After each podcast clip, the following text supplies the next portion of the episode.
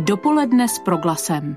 Podnětné rozhovory, aktuální informace, ale třeba i čas pro oddechnutí a úsměv.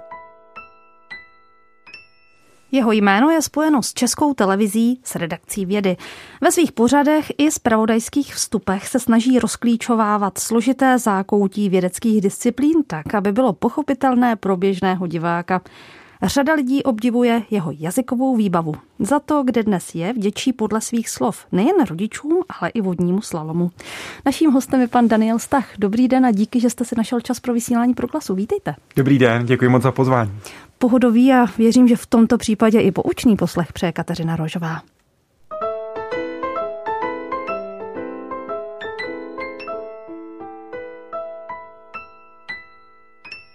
Co myslíte, která nejzásadnější vědecká otázka zůstává do posud nezodpovězena? Co jsme zač? Naprosto jednoznačně za mě, co jsme zač. A nad ní je navíc záludné to, že si ji můžeme vykládat všemožnými způsoby. A, to A jak si ji vykládáte vy? Právě těmi všemožnými způsoby. Mně se právě líbí, že tam těch úhlů pohledu, jak se na sebe můžeme dívat, je obrovská spousta. A to je dobře, protože my na ten svět se musíme dívat z různých úhlů pohledu. Pokud se budu dívat jenom jedním úzkým, bude to málo. Já potřebuji vidět ten svět jako takový, z různých úhlů pohledu. A to nám tahle otázka umožňuje. A ptáte se v rámci podotázky na své oblíbené proč? Bez sporu. Já se ptám, proč pořád. Kolegové ze mě dělají legraci, že jsem jak malé dítě, které se neustále ptá, proč. Ale já jsem hluboce přesvědčený, že to je ta nejdůležitější otázka. Proč se to dítě ptá proč? Protože se ptá na tu podstatu. Ono se neptá, je slunce žluté. Ono se ptá, proč je žluté. Protože chce pochopit to, co je uvnitř, ne to, co je na povrchu. Bohužel někdy zůstáváme na povrchu. I když se bavíme s lidmi, i když poznáváme lidi. Vemte si, jaká je to škoda, když zůstaneme na tom povrchu. Pojďme dovnitř. Citlivě, empaticky, spolu s těmi dalšími, se kterými se tam chceme dostat, ale dovnitř. Takže proč nejsme nikdy hotovi? Nikdy a nikdy nebudeme. A my nikdy nesmíme mít konec otázek. Jakmile se přestaneme ptát, tak je konec ten svět nezastaví, ten svět nepočká, ten svět půjde dopředu a buď půjdeme s ním, anebo ne. Ale to na nás. A stává se vám, že potkáváte lidi, kteří se už neptají? Asi ne. Asi ne. Já se, štěstí, mám to štěstí, že se potkávám s lidmi hodně, kteří chtějí vědět něco dalšího, dozvědět se něco jiného, něco nového. Mně nevadí, že nevím. Samozřejmě mi to vadí, když jedu po silnici a někdo neví, že je přednost zprava. Ano, to mi velmi vadí. To mi velmi vadí. Ale jinak, když se například někdo hrásí do vědecké redakce, mně nevadí, že neví, kolikátý je náš měsíc podle velikosti ve sluneční soustavě. Mě zajímá, jestli se to chce naučit. Proto třeba moje nejoblíbenější otázka na, při pohovoru je, jak by vypadal svět, kdybyste byla řetkvička.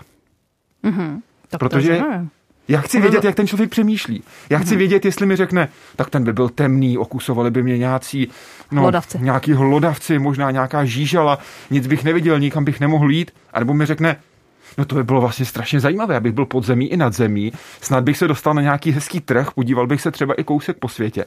To je ten přístup, který mě zajímá daleko víc, než to, jestli mi dokáže fakticky odpovědět. Protože já se o něm díky tomu dozvídám odpověď na otázku proč.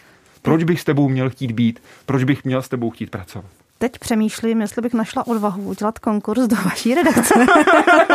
Dobře, já si to nechám projít hlavou. Je to jedna ze, tří oblíbených, jedna ze tří oblíbených otázek a je fakt, že kolegové někdy říkají, eh, když my se vrátíme, ale my těch pohovorů děláme úplně minimum hmm. jednou za několik let, že jsme malinká redakce, tak říkají, já bych tím neprošel. Já bych tím vaším prostě pohovorem neprošel. Já už jsem na začátku říkala, že vy se snažíte vlastně eh, nám zprostředkovat informace z řady vědních oborů a vím, že jste eh, říkal, že vlastně není žádný, který byste nějak preferoval, proto se na to neptám. Ale spíš mě zajímá, jestli je nějaká z těch vědeckých oblastí, o které si můžeme říct, že už v ní víme dost. Ne. Ne, neexistuje. Neexistuje. Pořád jsme na, ve fázi proč. Vždycky. A pořád budeme. Jakmile bychom přestali být, tak se tam zastavíme a to nesmíme. Jsou oblasti, o kterých víme víc než o jiných, ale můžeme to i rozdělit v té oblasti samotné. Když si vezmeme třeba lidské zdraví a lidské tělo. My o těch eh, necelých dvou kilogramech hmoty, které máme mezi ušima, což je ta nejsložitější hmota ve známém vesmíru, o našem mozku, víme strašlivě málo. My třeba víme víc o povrchu Marsu, než víme o hlubinách našich oceánů tady na planetě Zemi. My se pořád máme co dozvídat. A my se musíme rozvídat. No a zeptám se ještě trošičku jinak, protože víme, že některé vědní obory zažívají obrovský hmm. rozmach, že práce renomovaných autorů v podstatě velmi rychle zastárnou. Takže kdybyste nám mohl přiblížit, která právě hmm. z těchto oblastí třeba teď prochází tak dynamickým vývojem? První, co mě hned napadne, jsou biotechnologie. To je něco, co nás do budoucna hodně čeká, co nám bude pomáhat ve zdravotnictví, co nám bude pomáhat v technice, co nám bude pomáhat ve sledování toho, co se děje kolem nás.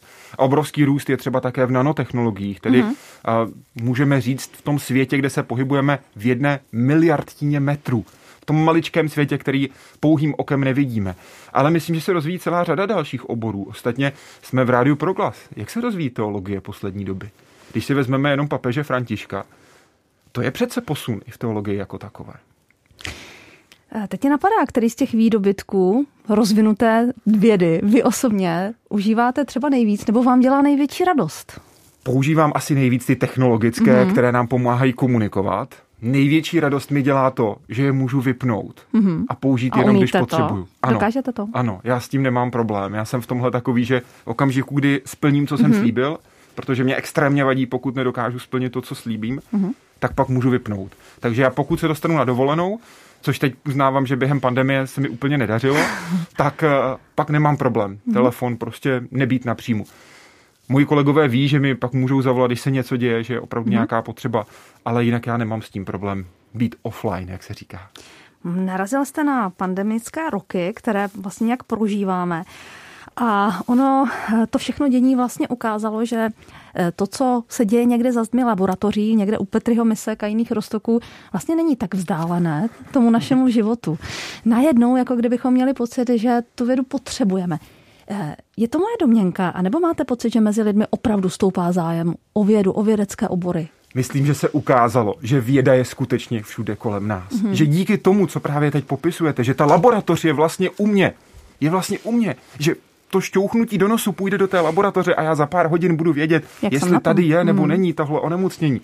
To je přesně ta ukázka toho propojení vědy a toho světa.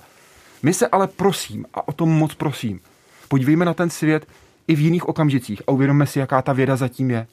Až dneska pojede někdo autobusem, zkuste si říct, díky čemu ten autobus jede. Je to díky vědě. Až vyjdete ven dneska a podíváte se na oblohu a snad bude svítit sluníčko, podívejte se na tu modrou oblohu. Proč víme, že je modrá? Proč je obloha modrá? Protože to víme díky vědě. Díky čemu tady vůbec můžeme žít, že nám slunce dává teplo a světlo? Víme to díky vědě. Cokoliv, co si vezmeme a vymyslíme a používáme, zatím je věda.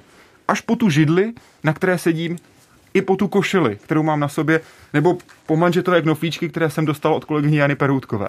Za vším je v důsledku věda. A jsme u otázky proč. To jenom připomínám, abychom, abychom nevypadli z konceptu. Ano. Když jste novinářem vědecké redakce a teď jste nám tady tak krásně popsal ten vědecký svět kolem nás, tak jak těžké je všechny ty závěry, které nějak načerpáte, přečtete, přelouskáte ve vašem případě asi jednou v jakém jazyku, zprostředkovat dál tak, abych já jako posluchač si řekla, aha, tak už asi rozumím. Najít tu hranici mm-hmm. popularizace je nejtěžší, no. protože každý máme někde jinde. Když řeknu DNA, Řadě lidí řekne, no jasně, vím, o co jde. Další řekne, já bych to potřeboval vysvětlit. Potřeboval bych vědět, že DNA je genetická informace. Další bych tomu potřeboval říct, no to je vlastně recept, který nám říká, jak má vypadat naše tělo, jaké máme vlastnosti, jak se chováme a podobně. Další řekne, no já bych to ale potřeboval ještě rozebrat víc. Teď tam jsou přece nějaké kameny, ze kterých se to staví. Řeknu, ano, tam jsou aminokyseliny. Co je aminokyselina? Nejtěžší je najít tu hranici. A tu já hledám u každého tématu znovu a znovu. A ne vždycky se mi určitě podaří najít a hlavně ne pro každého. Pokud se diváci dívají například na Hyde Park civilizaci a nerozumí tomu, mm-hmm. já budu úplně nadšený a opravdu myslím nadšený, když mi napíšou, já jsem se ztratil tady mm-hmm. v 18. minutě a 30. sekundě. Mm-hmm. Tady jsem se ztratil. Tady najednou nevím, co, co to znamená, nevím, o co jde. Důležitá zpětná vazba. Přesně tak. Rozumím. A protože pokud člověk nerozumí té popularizaci vědy, tak je to primárně moje chyba. Ne jeho, je to moje selhání, že jsem nenašel tu cestu. Jak to vysvětlit srozumitelně? Samozřejmě, pokud se ten divák na to skutečně dívá. Pokud na prvních 15 minut odejde pryč, tak skutečně za to nemůžu. to není váš problém. Daniel Stach vás vyzýval, že se mu můžete ozvat. Já se k tomu hned připojím. Opravdu můžete, můžete napsat k nám do studia na adresu živě nebo svůj dotaz posílejte prostřednictvím SMSky na číslo 775 132 132. Než si pustíme první písničku, která mimochodem bude kosmická, mm-hmm. tak se ještě zeptám, jestli se za poslední rok vzpomenete právě z té oblasti popularizace vědy nebo zprostředkovávání vědy na nějaký okamžik, který pro vás byl takovou výzvou, že jste si říkal, tak tohle opravdu fakt nevím. Jeden konkrétní bych si nenašel, ale ono je to možná spíš tím mým, eh, tím mým nastavením mentálním, tím nastavením mojí hlavy. Mm-hmm. Já se každý den podívám na něco, čemu nerozumím, mm-hmm. ale já si nemůžu říct, že to nepůjde. To nejde. Já se podívám na ten problém, vidím, že neznám odpověď, ale jdu rovnou hledat odpověď. Já, já si nemůžu dovolit mít v hlavě, to nejde. tohle to je krásně vidět u astronautů. Astronauti, kteří žijí na mezinárodní vesmírné stanici, ví, že když mají problém, tak ho musí vyřešit. Tam není varianta, že někdo přijede a pomůže, nebo ne hned. Takže to musí vyřešit.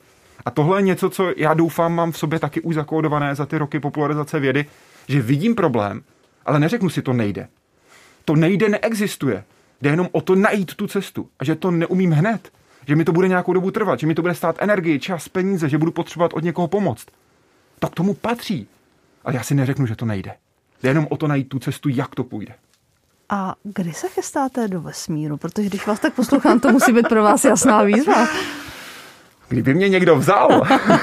Vidíte, milí posluchači, tak pokud chcete, třeba právě prostřednictvím proglasu může přijít nějaká nabídka. Co víme? Byl bych moc rád, byl bych moc rád, ale myslím si, že já nejsem primárně ten, kdo by měl do vesmíru letět. Já si myslím, že já na to nemám ty schopnosti, které jsou potřeba na to, aby tam člověk byl skutečně platný, užitečný, aby tam přinesl tolik tu potřebnou hodnotu.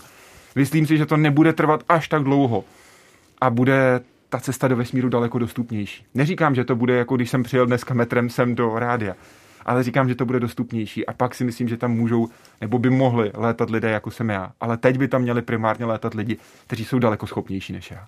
Daniel Stach je hostem ve vysílání Proglasu. Jenom připomínám cesty sem k nám, živě, zavináč, proglas.cz nebo 775 132 132 pro vaše případné dotazy, pozdravy nebo slovní pohlazení.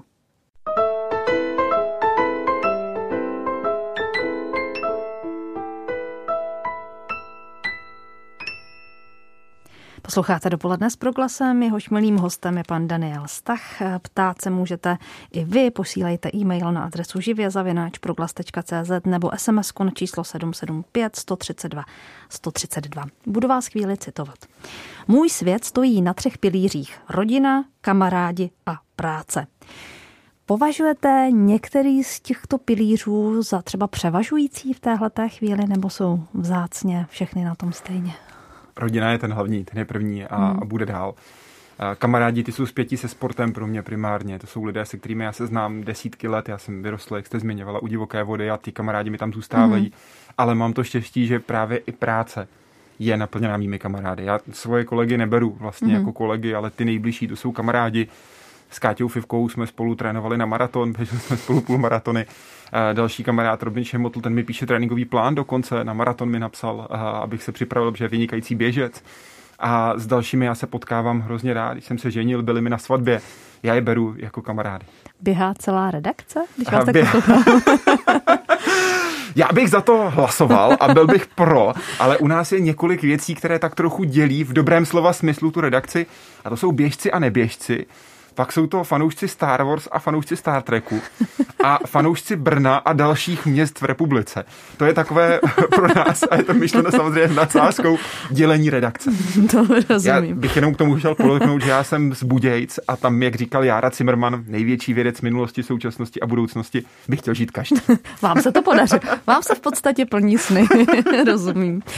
Lidé vás přece jenom nejvíc znají právě z eh, práce ve vědecké redakci. Věda, jak už jsem říkala, je hodně těžká oblast a vy se ji snažíte eh, tak nějak přepovídat eh, nám posluchačům a nám divákům. Byla tahle ta práce vaším snem? Mým snem bylo pracovat s informacemi. Mm-hmm. Mě baví se dozvídat. Mě baví přijít do práce a něco nevědět a dozvědět se to. A tím jsem se dostal do médií, že mě baví informace. Proto tam jsem. S vaším jménem je asi úplně nejviditelněji spojen Hyde Park, civilizace. Vy jste konec konců už tady tenhle ten název dneska taky řekl. Pokud mám dobré informace, tak se vysílá od 8. září 2012. 12. To znamená, že budete zanedlouho slavit krásné desetiletí. Eh, za tu dobu jim prošly stovky hostů a možná stovky témat, těžko říct. Bez sporu. Jak to, jak to vlastně je. A vy jste dokázali místy skoro nemožné, ať je to třeba rozhovor tedy s, s astronautem Andrew Foistlem přímo z jeho vesmírné stanice. Jak dlouho v tomhle člověk může pokračovat, aby pořád ty nápady byly takhle kreativní a tvořivé? Necítíte někdy, že už, už třeba docházíte k nějakému vrcholu?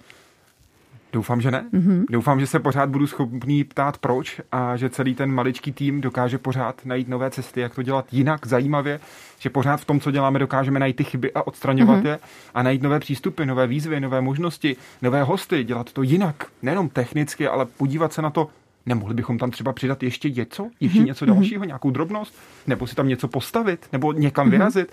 Tohle je něco, co my si musíme neustále říkat a neustále nad tím přemýšlet. A já díky tomu, že pracuji ve vědecké redakci, tak Hyde Park Civilizace je jeden z těch ano. bodů, na kterých já pracuji. A díky tomu já mám pořád spoustu dalších věcí, které mě, doufám, posouvají dopředu a neustále musím něco vymýšlet. Takže ta kreativita by tam měla zůstávat. Proto je ale důležité, aby člověk odpočíval, spal a sportoval, protože to je to, co mě pomáhá být kreativní. Když si tedy řeknu, ano, výborně udělám rozhovor s astronautem, dobrý, nápadu rozumím, ale zkuste nám teď říct, co je vlastně všechno zatím, co znamená ta mrvenčí práce, aby se toto podařilo dohodnout, eh, skutečně, aby to klaplo hodně práce. Některá domlouvání, třeba když vezmu ten vesmírný rozhovor s Mezinárodní vesmírnou stanicí, tak ten domlouvala Gáby Cihlářová, která je hlavní ano. dramaturgině civilizace, která se stará vlastně o domlouvání těch hostů. Já ho s hosty eh, z principu, pokud to jenom trochu jde, dopředu nemluvím. Já se s nimi potkám až těsně před tím rozhovorem, kdy spolu procházíme strukturu toho rozhovoru, odkud kam půjdeme. Nikoli otázky, protože jednak to není správné a sekundárně ani já je nemám napsané. Mm-hmm. A, ale třeba ten rozhovor s Andrew Foistlem, tam jsme měli obrovské štěstí, že my jsme se s Andrew Foistlem znali. Mm-hmm. Kdybychom Andrew Foistla neměli, tak by tenhle rozhovor nedopadl, protože pro NASA vysílat do malinké České republiky Jasně, asi je něco naprosto vlastně šíleného. ano. Dokonce tam to došlo k tomu, že my jsme uh, řešili, jak jsem ten signál dostal dostat, ten ano. signál z ISS, mm-hmm. že to nikdo nikdy nedělal. A tak se moje kolegyně, produkční Martina Azaby, obrátila na kolegu, který dělá olympijské přenosy. Protože jsme si říkali, no ten přenos ISS bude hodně zdaleka, tak kdo dělal nejdelší přenos? No ten, co dělal olympiádu. Tak mu zavolala a on říká, jo, jo, jo, jasně, tak mi to pošlete do mailu, vesmírný vysílání z Mezinárodní vesmírné stanice úplně v pohodě. Gabi, pardon, Marta mu to odeslala mailem, za pár sekund telefon a vy jste to myslela vážně? Tohle jsou maily od NASA, tady jsou přesně pokyny od NASA, to myslíte vážně? A Martě říká, jo, jo, jo, budeme normálně vysílat na Mezinárodní vesmírnou stanici na orbitu Země 400 km nad námi. Ano, letí rychlostí 27 000 km za hodinu. A jenom jsem potřebujeme dostat ten signál do Prahy. On se prý nadechl a pak říkal, jasně, to dáme. A teď začal vymýšlet tu cestu. A ten signál musel urazit čtvrt milionu kilometrů, než se dostal k nám. Je výzva. Takže šlo z ISS na Zemi, na družici, na družici zpátky. Část šla pod oceánem Atlantským, část šla nad oceánem Atlantským. Pak to dorazilo do Frankfurtu, tam se to potkalo a vyrazilo to ještě 36 tisíc kilometrů na geostacionární dráhu a pak zase zpátky 36 tisíc kilometrů do Prahy a od nás potom do televizních obrazovek, mobilů, tabletů, počítačů našim divákům. A tohle všechno bylo nesmírně složité, ale ten tým to zvládnul skvěle. Trvalo to měsíce, mm-hmm. v okamžiku, mm-hmm. kdy má na rozhovor člověk eh, někoho z NASA, tak musí vyplňovat různé dokumenty. Mm-hmm. A ono to objekt, normálně to funguje tak, že napíšete do NASA a oni posoudí vaši žádost, jestli je to důvod, proč by toho astronauta měli vyslat na ten ano. rozhovor. U nás to bylo obráceně. My jsme měli astronauta, který řekl, já to chci dělat a zpětně jsme vlastně vyplňovali všechny dokumenty. Tam se například eh, zavazujete k tomu, že mu nedáte žádný dárek vyšší než, a teď si nejsem úplně jistý, mm-hmm. jestli to bylo 50 dolarů nebo 10 mm-hmm. dolarů, teď si nejsem mm-hmm. úplně jistý, mm-hmm. abych vás nemystifikoval. Zavazuje se se k nějakému postupu, tak aby to bylo všechno nastavené, co kdy a co mm-hmm. a jak. Mm-hmm. My jsme například museli být už hodinu přes satelit připojení předtím, než byl plánovaný ten rozhovor, mm-hmm. protože čas astronauta na ISS je drahý a tím pádem jsme museli být připraveni už hodinu předem začít ten rozhovor kdykoliv. Já přímě musím tedy přiznat, že moje první spojení s Houstonem nebylo úplně nejreprezentativnější, protože já jsem byl ve studiu a čekal jsem na to propojení. A celou dobu komunikoval s Houstonem, s tím řídícím střediskem, můj kolega Jarda Zoula z, reda, z režie. Mm-hmm. A když mě oslovili poprvé, když mě propojili do Houstonu poprvé, tak já jsem v tu chvíli zrovna smrkal. Takže to byl můj první příspěvek do řídícího centra v Houstonu, kde se pak ozvalo takové takové velmi společenské ticho a následovalo Could you count to ten, please? Mohl byste prosím počítat do deseti? A takhle si testovali spojení a pak už jsme postupovali Pak už to podle toho harmonogramu, kde je mimochodem na začátku přesně stanovený soubor věd, které člověk musí říct, aby došlo k tomu spojení mezi televizí, stře- střediskem v Houstonu mm-hmm. a mezinárodní vesmírnou stanicí. Tam jsou přesně nastavené věty, které člověk musí dodržet, tak, aby to propojení mohlo proběhnout. Když se to všechno po těchto peripetích podaří, co zažíváte jako štáb? Máme nádhernou dvojici fotek, kterou udělal Václav Hodina. Je jedna fotka, kde je, já stojím vedle toho propojení do Houstonu a smějí se jak dvouleté dítě na stromeček. Úplně nadšený. A pak máme fotku asi o sekundu a půl později, kde, kdy stojím a mám takový ten poker face, výraz ve tváři naprostého soustředění. A tohle to podle mě nejvíc, nejvíc ilustruje. Mm.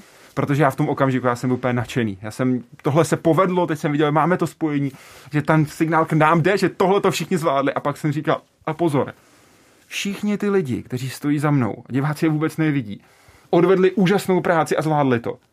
A já jsem teď ten, který to nesmí zazdít. No Teď je těch 20 minut, kdy já to nesmím zazdít, protože jsem tady za všechny ty, kteří na tom odvedli tu skvělou práci. ne, musím se na to zeptat, když to takhle říct. Co když to zazdíte? Prostě stane se to někdy? Tak Stává? je to moje selhání a musím se mm. z něj dokázat ponaučit a snad to není tak velká chyba, aby to bylo přímo selhání, ale byla to nějaká menší chyba. Pokud je to selhání jako takové, tak se to musí řešit dál, ale já jsem nikdy neudělal rozhovor, se kterým bych byl úplně spokojený. Já jsem nikdy neudělal mm. vysílání, které bych si řekl, že bylo dokonalé. A myslím si, že ho nikdy neudělám, protože si myslím, že dokonalost neexistuje. A mě to nevadí. Já jenom vím, že ty chyby nesmí být tak velké a hlavně se nesmí opakovat. Pokud udělám chybu, musím se z ní dokázat ponaučit a jít dál. Eh, Umím si představit, že než se před takový rozhovor eh, postavíte, než jste před tím hostem, tak to vyžaduje hodiny a hodiny práce. Mhm.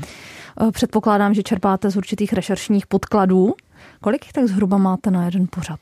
U nás to funguje tak, že většinu těch rešerší dělá Pája Sedlářová a dříve Chudárková, která připraví materiál, kterému říkáme final, ve kterém je několik desítek stránek bodových mm-hmm. podkladů. Takže to je třeba 80 stránek. Já třeba na sobotní vysílání teď mám zhruba asi 85 stran, mm-hmm. kde jsou body, jenom citace, ne souvislé texty, ale citace, data, mm-hmm. čísla, nějaké vazby, které tam jsou naznačené a podobně.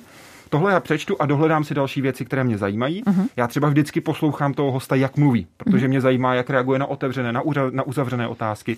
Když je ten rozhovor v angličtině, tak já se potřebuji naladit na jeho výslovnost, naučit se slovíčka, která používá protože mě třeba neučili čtyři druhy gravitace ve škole. Já nevím, jak se to řekne, musím se to naučit, ta slovíčka, ta odborná. Takže to si naposlouchám a pak si z toho připravím krátký dokument, který má typicky tak 12 až 15 stránek, se kterým už potom jdu do studia, kde na základě dokumentu, kterému my říkáme odkud kam, máme nastavenou strukturu a víme, jak chceme postupovat, abychom ty věci vysvětlili, ukázali, jak fungují a také řekli, k čemu jsou dobré. Takže si vůbec nepřipravujete žádné otázky? Já mám většinou otázku, která mi otevírá jenom to téma například, anebo ji mám ve vazbě na nějakou citaci toho daného člověka. Já velmi rád cituji.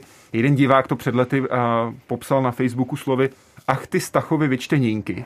A já si totiž myslím, že mým úkolem je najít co možná nejvíc informací, mm-hmm. což dělá z veliké části právě Pája Sedlářová a posunout to dál.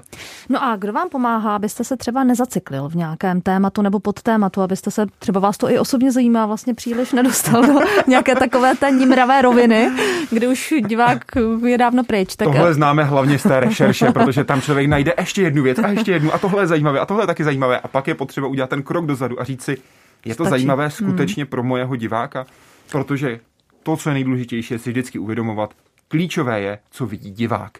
Divákovi je a priori jedno, kolik já jsem toho přečetl, jak dlouho jsem nad tím strávil. Jeho zajímá, jestli se dozvídá to, co nejlépe mohlo a nejlépe, jak mohlo. A to je můj úkol to zvládnout. Nechceme být jako ostatní, chceme dát něco navíc. Tohle jste řekl na adresu Hyde Parku civilizace. Co je toto navíc? To je právě to, že vezmeme to, co někde ten člověk řekl a posuneme to dál. Já a priori nechci, aby mm-hmm. ten člověk přišel a opakoval to, co řekl v jiném rozhovoru. Já chci, mm-hmm. aby se ode mě dozvěděl ten divák na základě rešerše. Vy jste tvrdil tohle a tohle, třeba mm-hmm. v roce 2015. Jak se to za těch sedm let posunulo? Kam jsme se posunuli? Nebo vy jste odhadoval tohle, ale stalo se tohle. Proč jste se trefil nebo netrefil? To je to, co si myslím, že bychom měli dělat. Musíme se pořád ptát, proč, ale dívat se u toho dopředu. Tím nemáme zapomínat na svoje kořeny, nemáme zapomínat na to, odkud jsme vzešli a co jsme, to vůbec ne. Ale musíme se dívat dál, nezůstávat tam, kde jsme byli. Takže vaše otázka, proč je opět platná? Na stole. Tak. Před další písničkou připomínám adresy živě zavináč proglas.cz a 775 132 132. Dopoledne s proglasem. Posloucháte dopoledne s proglasem, ve kterém si dnes povídáme s moderátorem a popularizátorem vědy panem Danielem Stachem. Musím se trochu omluvit za technické problémy, které nám zatím neumožňují zprostředkovat vaše případné dotazy. Nicméně otázek máme hodně, pojedeme dál. Vaše životní moto blízní, když už, tak už nechci dělat věci polovičatě. Dobře? Co to znamená konkrétně? To znamená, že raději těch věcí budu dělat míň, ale budu věřit, že je dělám skutečně nejlépe, jak můžu že si nenaberu těch věcí tolik, mm-hmm. abych dělal kde co a seděl na spoustě židlí, ale na žádné neseděl pořádně. No nicméně, vy jste živel? To asi neříkám nic. Omlouvám se za tohleto hodnocení. Tak já ne, si milá, děkuji, před... já budu brát pozitivně. Neumím představit, že něco děláte poloviče. Spíš bych se chtěla zeptat, kde na to berete energii. Kde dobíjíte, kromě sportu? Radostí se života. Mě to fakt baví. Já myslím, že máme tady spoustu problémů. Mm-hmm. To, mhm. to bez zesporu. Ale pořád se tady máme vážně hodně moc dobře. A z toho musíme mít radost. Já zaklepávám, ale snad jsme, moje rodina, kamarádi, blízcí, jsme, jsme zdraví, to je to hlavní. Všechno ostatní už je pak na nás, jak to zvládneme nebo nezvládneme. A já ráno vstanu a mám dobrou náladu. Já jsem takhle nastavený. Já jsem člověk, který prostě vstane, koukne a podrbu pana Rozárku, kocoura a jdeme se podívat, co budeme dneska dělat. A pomazlíte nejdřív syna nebo podrbete kocoura? Záleží na tom, kde se kdo zrovna pohybuje. tak když už jsme narazili na rodinu, tak se vás musím zeptat, za jak dlouho se tak asi dá naučit japonsky? Pokud jste tak chytří jako moje sestra, tak extrémně rychle. Pokud jste průměrně chytří, tak to trvá déle. A pokud zdaleka nejste tak chytří, to znamená, že jste na tom třeba jako já, tak eh, to trvá ještě o něco déle. Za jak dlouho se dá připravit na rozhovor v angličtině nebo ve francouzštině? Ve vašem případě podle asi toho, rychle. kolik je potřeba času, eh, nebo kolik je k dispozici času, každopádně podle mě na tu přípravu chce využít všechen ten čas, který je dostupný. Tedy pokud jde přidat ještě 10 minut, aby to bylo efektivní, 10 minut přidat. Vy jste se pravděpodobně s, dcerou narodili, s sestrou narodili s nějakým speciálním jazykovým genem, nebo jak si, jak si tohle všechno vysvětlit, ty vaše Já myslím, že z geny jsme se narodili vážně hodně dobrými, že jsme měli štěstí na chromozomy od našich rodičů a že jsme měli obrovské štěstí eh, nejen na ty biologické, které nám předali, ale hlavně potom na ty, eh, jak moc, strašně moc dobře nás vychovávali, jak moc nám pomáhali, jak nás podporovali a zároveň nám dávali tu zodpovědnost. To si myslím, že bylo to hlavní. A co se týká těch jazyků, moje sestra je geniální. Tam to je, ona je vážně hodně chytrá. Moje sestra mluví plyně japonsky, anglicky, domluví se naprosto jednoznačně německy, má základy francouzštiny.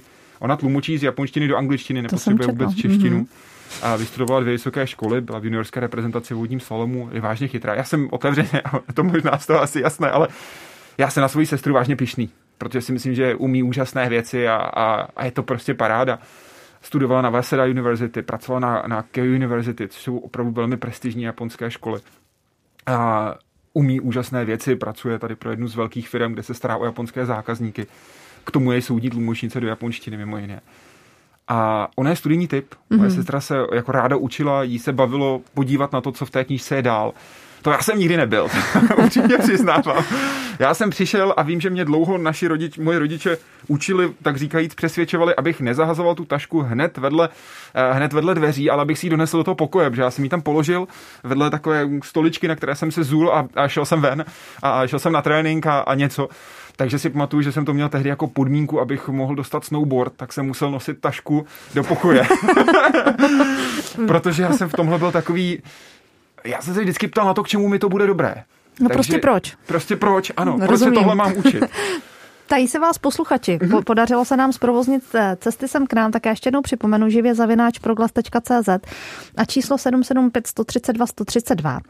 Dobrý den přeji. A teď je otázka, která, na kterou by se stejně dostalo. Píše nám ji pan Pavel. Nebojíte se zneužití vědy ve zdejším světě? Dobrý den, Pavle. Věda se zneužívala a zneužívat potenciálně bude. To k tomu patří. Stejně tak, jako se budou uh, využívat a zneužívat dobré úmysly. Není to o vědě jako takové, to o lidech, jaký používají. Viděli jsme hrozná zneužití vědy, šílená zneužití vědy a chování, které je naprosto neomluvitelné, naprosto neomluvitelné ve jménu vědy. To jsou prostě věci, které se tady děly třeba za druhé světové války, pokusy na lidech a podobně, ve jménu vědy. To vůbec není věda. To je lidské selhání. Je to, je to ta hnusná, ani ne ošklivá, ale hnusná stránka lidství. A to s vědou nemá nic společného. Dobrý den a hezký den. Děkuji redakci Proglasu za tak významného hosta. A pro pana Stacha děkuji za ukázání vědy a jak profesionálně prezentujete Českou republiku v zahraničí, když máte tak významné hosty v pořadu. S přáním hezkého dne Marek Lexa z Plzně. Marku, moc krát děkuji. Mě musím říct, za velmi překvapilo, kolik diváků je ze zahraničí. Hyde Parku civilizace typicky. A já jsem si to poprvé uvědomil, když jsem dělal jednou živý vstup do událostí z Václavského náměstí. Bylo večer, už bylo nasvícené, protože už byla tma tehdy. A přišla za mnou skupinka turistů, jestli by se mohli na něco zeptat. A já říkám určitě, já myslel jsem, že chtějí třeba cestu na Pražský hrad. A oni říkají, vy moderujete Hyde Park civilizaci. Bavili mm. jsme se mhm. anglicky. A já říkám, ano, jak vám můžu pomoct. A oni, no prosím vás, dělejte těch rozhovorů v angličtině víc. My jsme z Mexika a koukáme na to. Já říkám, prosím vás, jak jste se k tomu dostali? no my jsme hledali o jednom člověku něco na internetu. Tím jsme se dostali na vaši stránky a viděli jsme, že tam ten rozhovor je v angličtině. Tak jsme si ho pustili. Líbil se nám. No a tak jsme koukali na všechny další, které tam máte. Pane Stachu, já se musím opravit. Vy jste tady nejenom moderátor, ale vy jste vlastně světový moderátor. ne, ne, ne, v žádném případě. Já jsem českotelevizní. a přesto světový. Přeji hezký den. Chtěl bych se zeptat, proč se země ale nezeptám se. Do vesmíru bych letět nechtěl, protože v nejbližší době bych tam toho moc neviděl.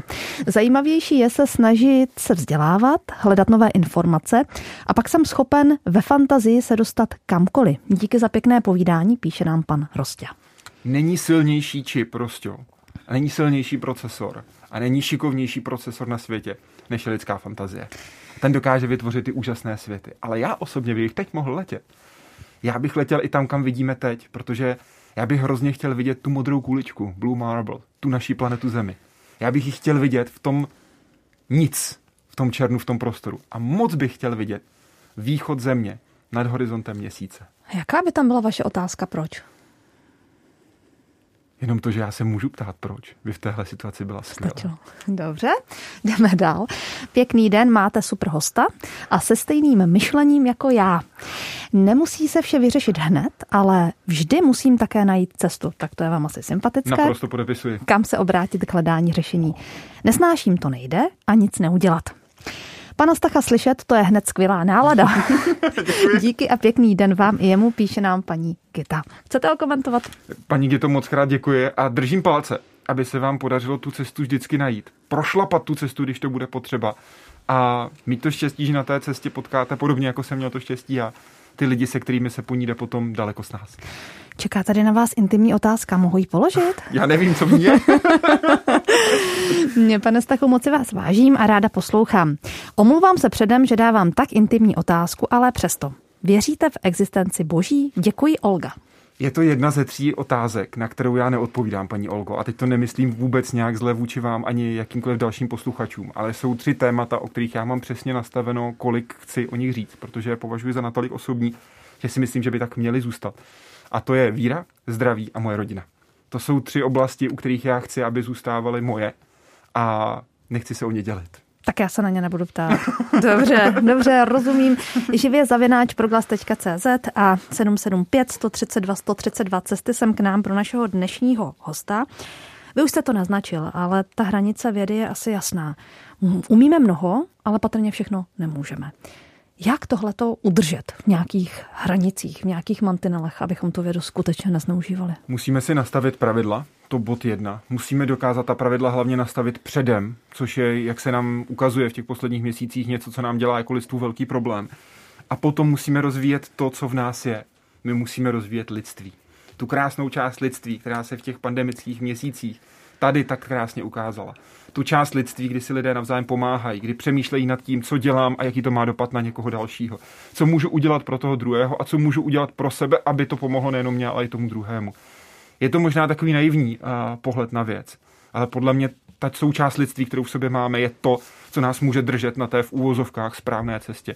Na to, že nesklouzneme k tomu zneužití. Na to, že dobří lidé se nebudou dívat na zlo, ale budou proti tomu zlu skutečně bojovat, vystupovat, budou hledat tu dlouhodobou cestu a nejenom to, co bude platné zítra odpoledne.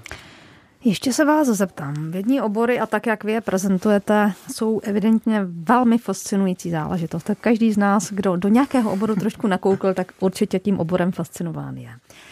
E, nicméně doprovází ten vývoj stejně intenzivně i oblast etická? Nebo to v těch vědních oborech pořád zůstává takovou tou malou sestřičkou tam někde na konci? Já myslím, že to je sestřička, která promlouvá stále častěji, ale jejíž hlas bývá bohužel umlčen a u které je jeden velký problém a to je, že se nedá přesně specifikovat, kdy máte výsledek. Pokud, a teď vezmu nějaký úplně jednoznačný příklad, stavíte raketu, tak výsledek je, že postavíte raketu, otestujete raketu, raketa létá. A pak máte nějakou chybovost, kdy může selhat. U etiky nikdy nemáte konec, nikdy nemáte ten výsledek. A co je velký problém je, že někdy zůstává u debat. My debatujeme, bavíme se, my ale musíme ty debaty dotáhnout do nějakého konce. Já jsem velký zastánce toho nedělat kolonky, nedělat mm-hmm. škatulky, o těch věcech se bavit, ale když skončí nějaká porada v práci, musí být kroky, které každý člověk ví, které teď bude dělat. Ne, že jsme si něco řekli, ale ten výstup, ať je to pěti, deseti nebo pětihodinová schůzka, musí být konkrétní. Musí být tři kroky, které já teď budu dělat. A to se bohužel u etiky nikdy neděje, protože tam je, je to víc názorové, není to takové víc jedna nebo nula, nejsou to tak konkrétní čísla. Ale my potřebujeme si vždycky stanovit kroky, které budeme dělat. A ano, eticky spoustu věcí nestíháme. Typicky za mě jedno z největších témat na světě, které bychom měli řešit denodenně, je CRISPR a další metody editace genů. Aha. To je něco, co doslova a do písmene může změnit lidstvo. A to nemyslím jako metaforu na cásku, ale opravdu změnit lidstvo. Platí v oblasti etiky ta otázka proč? Musí, musí, musí. Protože jakmile se přestaneme ptát na to, proč to děláme, což se my ptáme vlastně eticky, proč měníme tady genetickou informaci člověka? Protože mu chceme pomoct, protože má cystickou fibrozu a my ji dokážeme takhle vyléčit. To je správná odpověď na otázku proč. Tak promiňte, Ale... není naopak v oblasti vědy ta otázka proč vlastně ještě intenzivnější? Já si myslím, že je, protože tak začíná každý výzkum. Že se někdo podívá na vodu a řekne si, aha, ona teče. A pak se podívá vedle na louži a řekne si, aha, ona neteče. A řekne si, proč? Na začátku byl ten výzkum. Kdo si řekl, že mu spadlo jabko na hlavu? A řekl si, proč mi to jabko spadlo na hlavu? A máme tady gravitaci. A proč mám bouly? No, to už je druhá věc. Zdravím do Radia Proglas, pana Stacharáda poslouchám, pořady s ním jsou moc zajímavé a přeji si vždy něco zapamatovat, ale moc se mi to nedaří. Přeji mu hodně zdraví a sil do všeho, co dělá paní Milada. Jak jste na tom vy s tím zapamatováním si takového množství informací? Ukládá se to tam někde? Ukládá se to tam, ale neukládá se to tam, jak já bych si třeba úplně přál, že bych teď dokázal vytáhnout konkrétní věci o, nevím, spektrometry, které jsem se věnoval ve vysílání, ale zjišťuji, že když se k tomu tématu vrátím později, tak to v té hlavě někde je a rychle se to načte a rychle se v tom dokážu nějakým způsobem zorientovat a vrátit se zpátky k tomu. Takže drobně to tam je. Takže paní Milada, paní Milada, ano. Pardon, omlouvám se, abych ne, ne, neskomulil jméno. Nebojte se, že to tam není, je potřeba se k tomu ale občas vrátit. Občas to v té hlavě trošku pošťouchnout, aby si ta hlava vzpomněla, že to tam je. Tedy když si přečtu nějakou knížku nebo se podívám na nějaký díl třeba Hyde Parku civilizace a bude třeba o tom, co všechno víme o našem mozku, tak pak bych doporučil se k tomu buď po nějaké době vrátit, anebo si vzít nějakou menší knížku, nebo nějaký výtah, nebo nějaký zajímavý článek, který mi to v té hlavě tak trochu obnoví, aby jsem si já pamatoval, že to vlastně vím. Když jsme u těch hostů, protože my se pořád nějak vracíme k Hyde Parku civilizace, ono se to prostě asi jinak ani nedá. Tak měl jste tam, pokud se nepletu, tři desítky nositelů Nobelovy cen. Mají něco společného tihle lidé? A teď nemyslím ten samotný vědní vrchol, hmm. ale jestli byste vypozoroval nějakou hmm. schodnou vlastnost třeba nebo dovednost? Vytivá většina z nich je strašně v pohodě. Jsou prostě v pohodě. To jsou normální lidi. Oni, když jsou ti nejlepší vědci, jsou fakt úplně v klidu. Pak půjdete o jednu, o jedno patro níž a tam už tak v pohodě nejsou. Protože to nejvyšší patro, oni ví, že jsou dobří v tom, co dělají a zároveň tedy ví, kolik toho neví. A tak jsou pokorní, ale zároveň si nepotřebují vůbec nic dokazovat. Když přišel Paul Ners, což je jeden z nejvýznamnějších vědců světa, aby ho dostali zpátky z Ameriky, tak mu postavili v Británii vědecké centrum za půl miliardy. Půl miliardy liber. A on, když přišel, tak pozdravil všechny ve studiu. Nejdřív pozdravil všechny kameramany. A když za mnou přišel, jsme se pozdravili a říkám, pane profesore, mám vám říkat profesore Nersi nebo Sirepole, protože on má rytířský titul, byl poradcem královny šéf Royal Society, jedné z nejvýznamnějších vědeckých společností světa. On se tak podíval do země skromně a říká, a nemohl byste mi říkat jenom pole? Já říkám, jestli chcete, tak klidně. Tohle to samé byl například Kip Thorn, to říká profesor Thorn, no to byl můj táta, můžete mi říkat Kipe? Oni opravdu s tím nemají problém, oni jsou uvolnění. U těchto lidí, když se dostane člověk až k ním a oni vidí, že k ním přistupujete skutečně s tím respektem, s tím zdravým respektem, ve stylu, že vidí, že nepřišli na rozhovor, kde je moderátor, který se vůbec nepřipravil, že oni ví, že mě to zajímá, že já jsem tomu věnoval nějakou energii, nějaký čas a že ten tým se chová profesionálně, tak začnou přistupovat jinak. A já u drtivé většiny z nich mám tu zkušenost, že ti nejlepší jsou úplně v pohodě. Dopoledne s proglasem. Poslední minuty pro našeho dnešního hosta Daniela Stacha v dopolední s proglasem. Já vím, že jste to říkal a já jsem slibovala, že se vlastně nebudu ptát. Tak dobře, tak, tak teď teda nevím, ale tak já to Zkuste zkusím. To. Jo? Já, ne, já nejsem politik, takže pokud nebudu chtít odpovědět, tak já vám řeknu, že nechci odpovědět. Nechci to být úplně za hlupáka, ale zkusím to teda. Ale chtěla jsem říct, že vám vlastně ty pandemické roky uh, přinesly nejenom spoustu práce, ale taky hodně osobní radosti. Mm-hmm. Narodilo se vám dítě a proto se chci zeptat, byl to ten největší zázrak, kterého jste byl svědkem?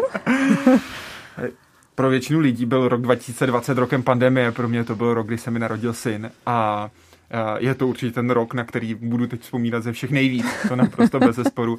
A moje manželka to úžasně zvládla, a všichni lékaři byli úžasní, sestry byly úžasní, takže a měli jsme štěstí, že to všechno, že jsme zdraví. Mm-hmm. A zaklepávám, protože to je nakonec to nejdůležitější. Všechno ostatní už je něco, co musíme zvládnout pokud tam má člověk v tom životě takové to elementární štěstí. Takové to štěstí, které prostě musí mít a, a nemůže ovlivnit. Až teď půjdu na metro a půjdu na Kavčí hory, tak se může stát, že na mě spadne z nějakého balkónu nějaký květináč. To se prostě může stát, ale to je takové to elementární štěstí, se kterým člověk musí tak trochu počítat, jinak by nemohl žít. Víte, já se na to ptám schválně, protože vy jste v řadě rozhovorů mnohokrát vzdal velmi krásný hold vašim rodičům, dneska konec konců taky. Tak jako, jenom říkám pravdu. Jako, jakou ambici máte jako tatínek? tak laťka je nastavená vysoko, to bez zesporu. Uvidíme, já jsem byl vychovaný v tom, že člověk má mít možnost se rozhodnout, kudy chce jít dál uh-huh. a za tu cestu si nést odpovědnost. Takže mít tu zodpovědnost za to, co dělám a mít tu podporu v tom, co dělám, ale muset se rozhodnout, že to, co dělám, chci opravdu dělat. To je to, co myslím, že mě rodiče strašně dobře vštípili a že mm, v tomhle mě hrozně moc pomohli. Něco chceš? Tak si rozmysli proč. Nesi za tu odpovědnost a jdi těou cestou. Takže jsme opět u otázky, proč to jenom, aby kon- kontrolní otázka, proč pořád platí, tomu sporu. rozumím. Co považujete v životě za to jako skutečně důležité? Už jste mluvil o tom elementárním štěstí a zdraví, tak rozumím, chápu. To jsou jednoznačné. Ano. A pak já si myslím, že je to ta lidskost. Mm-hmm. Že to je ta lidskost, protože lidství má spoustu různých podob. A my dost často, bohužel, někdy máme tendenci vidět hlavně ta špatná. To, že někdo je na někoho zlý, že někdo někoho ošklivý, že někdo někde podvádí. Já si třeba myslím, že během té pandemie jsme viděli spoustu hrdinů. Mm-hmm. Já, jim, já jim říkám hrdinové z vedlejšího vchodu. Vemte si a zkuste se prosím, prosím, na chvilku zamyslet z vašeho okolí. Kdo v těch uplynulých dvou letech třeba šil roušky, Někomu volal, aby ten člověk nebyl sám. Došel mu vyvenčit psa, donesl mu nákup. Zastavil se, jak se má, poptal se, jestli může s něčím pomoct. Nebo když jsou to třeba studenti práv, tak pomáhali s právními otázkami lidem, kteří to potřebovali. Psychologové, kteří si volali s lidmi, aby nebyli tak sami. Nebuďme cyničtí a řekněme si, že tohle jsou přece hrdinové z vedlejšího vchodu. To jsou lidé, kteří ten svět dělají krásnější. A já jsem pišný. Já jsem pišný na to, že žiju ve světě, že žiju v téhle naší krásné zemi, která má spoustu problémů a my je musíme řešit. Ale žiju tady s takovýmahle lidma. Teď to je přece paráda, z toho musíme mít radost. Že jsou tady lidi, kteří pomáhají ostatním. Kteří řeknou, tohle nejde, ne, tohle půjde a my to zvládneme. S takovými lidmi já tady chci žít. A já jsem šťastný, že je spousta takových lidí, se kterými já tady můžu žít. Netěší mě to, ale musím vám položit poslední otázku. Kdybyste měl jen jednu možnost jednoho hosta a jedné otázky, koho byste se na co zeptal? Úplně jakéhokoliv. Úplně jakéhokoliv. Já asi nevím, protože těch otázek je strašně moc. Pokud by byl někdo, kdo by byl u toho úplného začátku, vesmíru jako takového, tak bych chtěl jako hosta jeho, Někdo mě napadá. A zeptal bych se proč. Hmm. Jak jinak? Já se nebudu ptát, proč jste přišel, ale jsem ráda, že jste přišel. Díky za váš čas a někdy příště. Já moc krát děkuji za pozvání a moc bych si přál, aby čím dál tím víc novinářů byla připravena tak, jako jste byla připravena vy. A moc krát za to děkuji i za celý tým, který se na tom vysílání podílel. Děkuji vám moc. Daniel Stach byl naším hostem od mikrofonu. Přeje pěkný den, třeba ve společnosti Proglasu. To by nás potěšilo. Kateřina Rožová. Naslyšenou. Dopoledne s Proglasem. Každý všední den mezi devátou a desátou jsme v tom s vámi už 25 let.